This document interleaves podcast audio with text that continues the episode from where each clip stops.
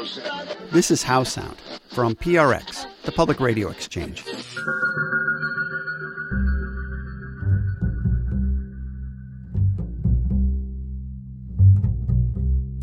Hi, I'm Rob Rosenthal. Welcome to How Sound, the backstory to great radio storytelling. I have two conundrums for you. Conundrum number one, if the New York City Police Department tends to really guard certain information, how is a crime reporter supposed to accurately report on crimes, even crimes that might involve the police? I think the NYPD beat is a very hard beat. Elsa Chang is a criminal justice reporter for WNYC in New York. You know, I haven't been a police reporter in other cities, but you are reporting on an organization that does not want to give you information. They're distrusting of the media, and what you have to do is basically get an in. For me, it started with just one person. Conundrum number two. Suspected criminals have reason to spin the truth. Plus, the police may say one thing and a suspect another. How does a crime reporter suss out fact from fiction? Well, that's where the reporting part comes in, right? Elsa skillfully solved both of these conundrums for her report with a long title, Alleged Illegal Searches by the NYPD May Be Increasing Marijuana Arrests. I'll just call it Alleged Illegal Searches from here on out. How's that?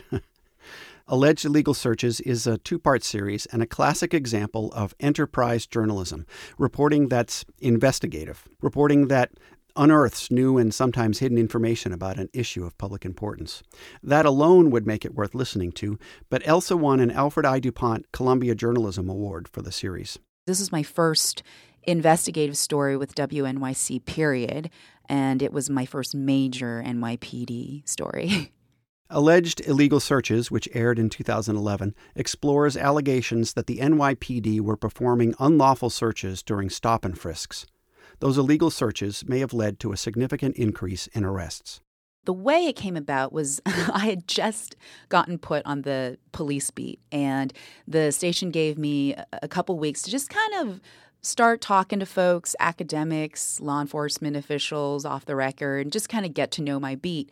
And through those conversations, one person, actually two people, had said, you might want to check out just the marijuana arrest procedures because there are allegations that there are police officers across the city conducting unlawful marijuana arrests. And sure enough, the more people I talked to on the entire spectrum agree that this was happening. So Elsa dove into the deep end and reported the heck out of this story. Let's take a listen. Here's Alleged Illegal Searches by the NYPD May Be Increasing Marijuana Arrests. Every day in New York City, police arrest 140 people for possessing small amounts of marijuana. It's now by far the most common misdemeanor charge in the city, and thousands of these arrests take place when police stop and frisk young men in the poorest neighborhoods. While police say these stop and frisks are a way to find guns, what they find more often is a bag of marijuana. An investigation by WNYC's Elsa Chang suggests that some police officers may be conducting illegal searches when they're making these marijuana arrests. Antonio Rivera says he's the kind of guy police love to stop. What's going on, primo? He wears baggy jeans that hang low. His thick black hair is usually in braids. And he's half Puerto Rican, half black. Just the right shade, he jokes, to get any police car to roll right up to him. Look, there they go right there being nosy. Yep. I think they're going to hop out right now. Yep. A police car has just pulled up in front of us. Rivera holds his breath. The officers watch us for a minute and then drive on. Crazy. If I would have been here by myself, they would have hopped out, definitely. Rivera says the police stop him up to 5 times a month. In January, he was stopped and frisked right here at the corner of 183rd Street and Creston Avenue in the Bronx. They arrested him for marijuana possession. And critics of the police say his case is a good example of how officers may be conducting illegal searches when making marijuana arrests. The law says if you're carrying a small amount of pot, but it's in your pocket, it's not a crime, it's a violation. All you get is a ticket and a fine. It becomes a crime if you're smoking that pot or displaying it in public view. Rivera says the only reason the police could say his marijuana was in public view was because they pulled it out of his clothes after searching him without his consent. So they checked my pockets, my coat pockets, and they patted my jean pockets. And then once he felt the package I had like in my crotch area, he went into my pants and he pulled it out. Rivera had lodged a Ziploc bag of marijuana in his crotch while still in the room where he bought it. He claims he never took the drugs out when he went outside, but the police officer who arrested him told prosecutors Rivera was openly displaying his drugs. Here's Rivera's lawyer, Martha Kashicki, reading the criminal complaint. At the above time and place, he observed the defendant to have on his person, in his right hand, one Ziploc bag containing a dried green leafy substance with a distinctive odor, alleged to be marijuana, in public view. Police Commissioner Ray Kelly would not grant an interview to WNYC about possible illegal searches by the police. But at a recent press conference, I did ask Kelly, is marijuana now a priority for the NYPD? Marijuana is against the law, or smoking marijuana. Officers encounter those situations in the street, they take action. If anyone thinks that's inappropriate, they should petition the state legislature to change the law. So we took a look at what officers are encountering on the street. WNYC tracked down more than a dozen men arrested for allegedly displaying marijuana in public view. Each person said the marijuana was hidden in their pocket, in their sock, their shoe, or their underwear. None of them had been buying their drugs outside. There's no videotape to confirm their accounts, but they each said the police pulled the drugs out of their clothes. You've already met Rivera. Here are two more men. Leo Henning, who's black, says he was walking in East Harlem with marijuana inside his sock. This area right here is where I got stopped. And there's Hassan Covington, a black man from Marble Hill with a long rap sheet, including a few attempted robberies 10 years ago. He says his pot was in his jacket pocket. They asked me, like, yo, you got anything on you? I was like, no. You got anything on you that we can poke ourselves with? Got any guns on you? No. Neither of them was carrying a weapon at the time he was stopped. They patted me down, and they checked the outside of my sleeves or my coats. You know, they touched my shoulders, chest, back, midsection, legs, feet. Then they're in the pockets. Then he went into my front right pocket. Then he went to my front left pocket. Then he went to my right back pocket. Then he went to my left back pocket. And then he switched over to my right sock. He stuck his hands in. His fingers was going under my foot, inside my sock. That's when he felt it together. Did he ever ask if he could search you? No. Did you ever say, go ahead, look into my pockets? No. Did you ever open your pockets to show him what was in your pocket? No. Didn't have an opportunity to. Defense lawyers say these stories are routine. Robin Steinberg's office, the Bronx Defenders, handles thousands of marijuana arrests a year. She says in most of these cases, the police either ordered the person to empty his pockets or searched his pockets themselves. And she says that's how the drugs get into public view. So the police officer, in fact, is creating a type of criminality. Now, I've worked in this community for 13 years, and I just never see people standing on street corners with their hands wide open, palms open to the sky, with bags or marijuana sitting in their hands. It's nonsensical. Everybody knows it's not true. The lawyers for the men you've just heard from say the police found marijuana on their clients only after an illegal search. The law here is specific. First, for a police officer to stop you, he needs reasonable suspicion you're committing a crime. These men say they were just walking down the street. Second, a police officer can pat down the outside of your clothing only if he believes you're carrying a weapon.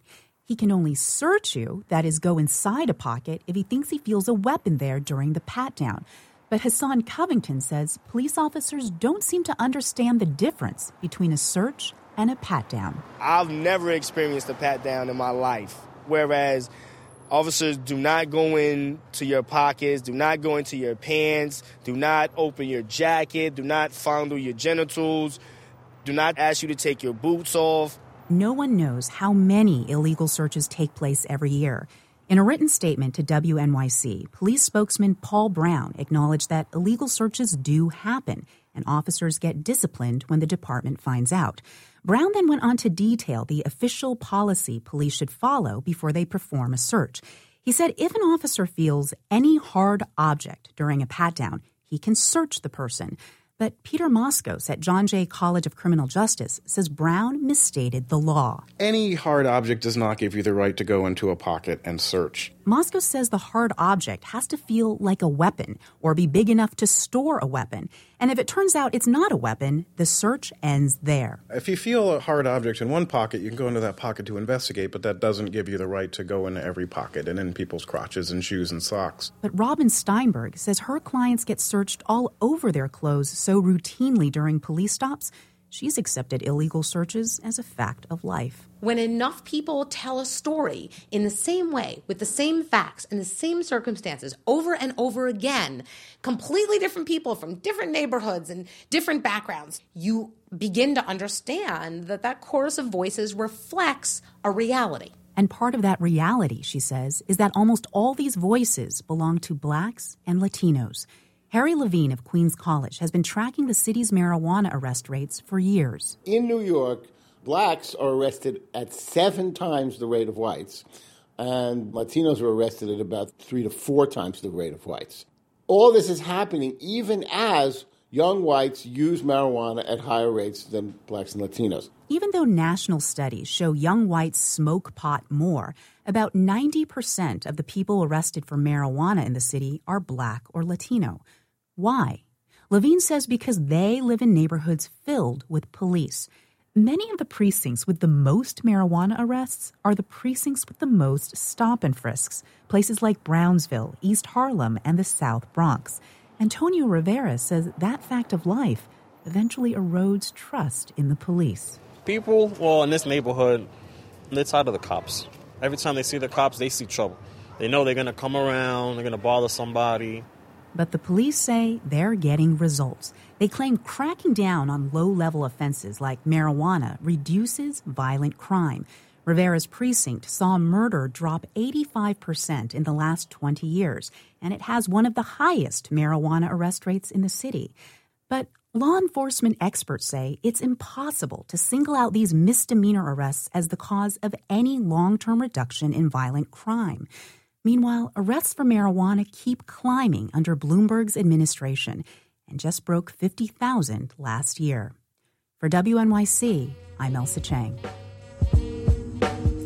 Most illegal searches never get challenged in court. To understand why the criminal justice system of checks and balances might be failing to root out many illegal searches, tune in tomorrow for the second part of Elsa Chang's investigation.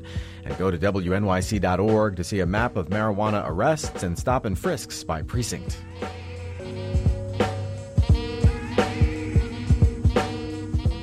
This is How Sound. You just heard alleged illegal searches by the NYPD may be increasing marijuana arrests. It's part one of a two-part series, and a mouthful. But it's one heck of a story from Elsa Chang. I've put a link to both this story and the second story in the series up at the blog, howsound.org. I should mention that Elsa was a lawyer prior to becoming a reporter for WNYC. That may partially explain her skills working on the criminal justice beat for the station. She was on familiar turf in terms of the subject matter. But she says she left the law in 2006. By the time she started reporting on the alleged illegal searches story, she'd only been reporting on the criminal justice beat for about a year. And most of those reports were quick turnaround pieces. So I started wondering as we were talking, if a crime reporter needs to form a relationship with a police department, how do you do that while simultaneously investigating a topic that will portray them in a bad light? Well, let me just take issue with something you said. I don't think it's my job to form a relationship with the police department. It's my job to report on them. Obviously, a good working relationship helps.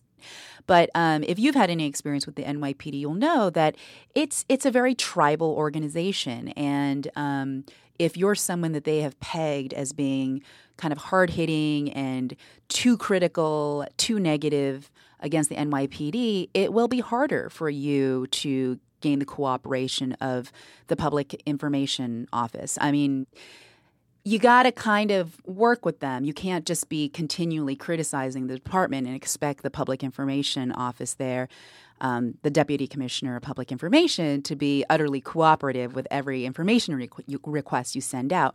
So I would say for the most part that I'm still able to get information from the Deputy Commissioner of Public Information, but I have to say it doesn't always feel like it's been as easy since that Stop and Frisk marijuana arrest series came out.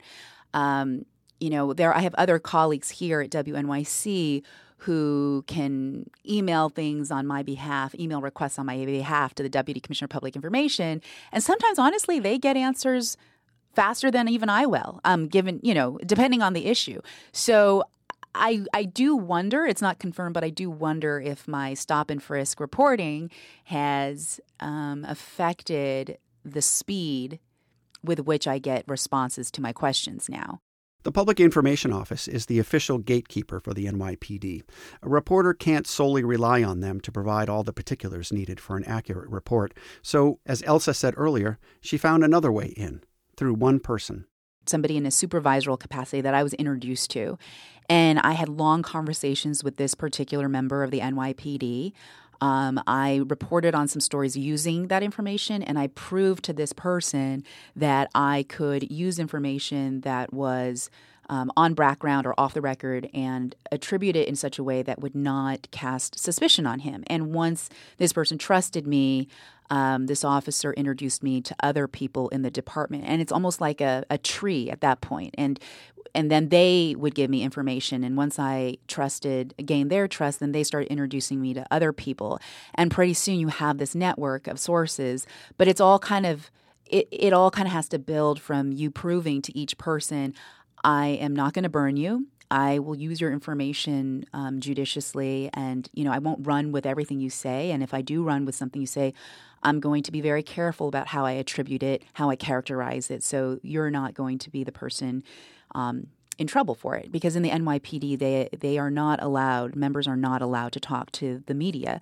And although it's rare to see someone like outright fired for talking to the media, less official consequences can happen to you. Perks can be taken away, or you may not get the detail you wanted, or whatever. So you have to be very careful with your sources and make sure you're not in any way putting them in harm's way. I feel like everybody's got a spin. How do you navigate the spin that can come from both the police department as well as criminals or people suspected of crimes? Right. First, you got to be able to confirm everything you can possibly confirm. If a defendant is telling you, the police did this to me, I was standing on this street corner, I was, wearing this kind of clothing, and he put his hands in my pocket, get every possible document that might confirm that. Now, obviously, the police officer may have a totally different version of what happened. So maybe the police report doesn't reflect the defendant's account. And in that case, if you really have no videotape of the incident and no paper documents documenting the incident, then you tell your listeners that WNYC couldn't confirm the account, but here's Jose Rodriguez's version of what happened. Give the police version and then give the defendant version. So for this story, the first part of the two-part series, you tracked down a dozen people who were arrested for marijuana possession. How did you find those people? All kinds of ways. A lot of criminal justice advocates and defense lawyers were ready to kind of spoon feed me whom they thought were really good candidates. So I talked to those people, but I didn't want to be accused when this piece aired of only talking to the people spoon-fed to me by defense lawyers or criminal justice advocates. So I also spent time just during arraignments in criminal court. Literally, we're talking just sitting there for hours and hours watching people getting charged for various low-level crimes in New York City. And I would talk to the people who were getting arraigned for marijuana possession and just get their firsthand account. So that's what I would recommend to people. If you're trying to find a character to drive a narrative, there will be a lot of people, who are going to agree with your narrative, who will want to feed you the picture-perfect character, the movie-ready character. But kind of like make sure that you cast a wide net, even if it takes longer and even if the character you land on isn't the picture-perfect character, give yourself that opportunity so you don't get accused at the back end of basically just doing the bidding of criminal justice advocates or whatever advocates. Elsa says that within weeks after the investigation, New York's Governor Andrew Cuomo got involved.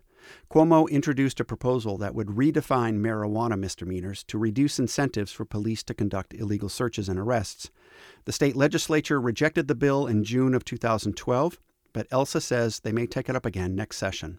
Probably more striking was months after the investigation, Commissioner Kelly issued an internal order to every single member of the police department commanding every officer to conduct marijuana arrests lawfully. That order going back to our question of how do you report on the NYPD when it's so secretive, that was an internal order. It was not meant for public consumption. But one of my sources within the NYPD found that order, saw that order, hit his desk, and gave me a copy of it. And that's how I found out about that order. WNYC was the first to report on that order, and it was followed by the Associated Press, New York Times, Daily News, and all these other media organizations in the city. The heat, the collective heat from the press, from WNYC's report and all the follow-up reporting that happened after our investigation aired, formed some pressure on the police department to look again at what the legal contours of a proper marijuana arrest are, and to reissue an order to the department saying, you got to follow the law, people. That's reporter Elsa Chang. Elsa recently left WNYC and will now be reporting economic stories from New York for NPR.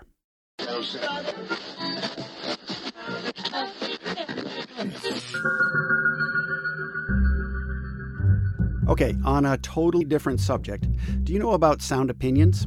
It's a rock and roll podcast. It's hosted by rock critics Jim DeRogatis and Greg Kot. WBEZ produces Sound Opinions, and PRX distributes it every week. The other day, I was listening to Sound Opinions' retrospective on punk rock from the 1970s, and I nearly blew the speakers out of my car. That's my music. And I had it cranked to 11. If you'd like to put your speakers at risk, check out Sound Opinions. You can subscribe via iTunes if you like. Oh, and call your local radio station and suggest they start airing the weekly show. This is How Sound, the backstory to great radio storytelling. It's produced by the Public Radio Exchange, PRX.org.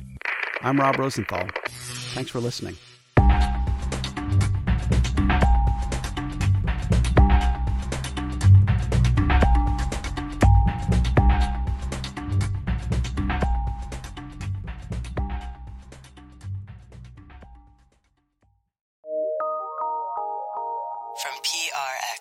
And Transom.org.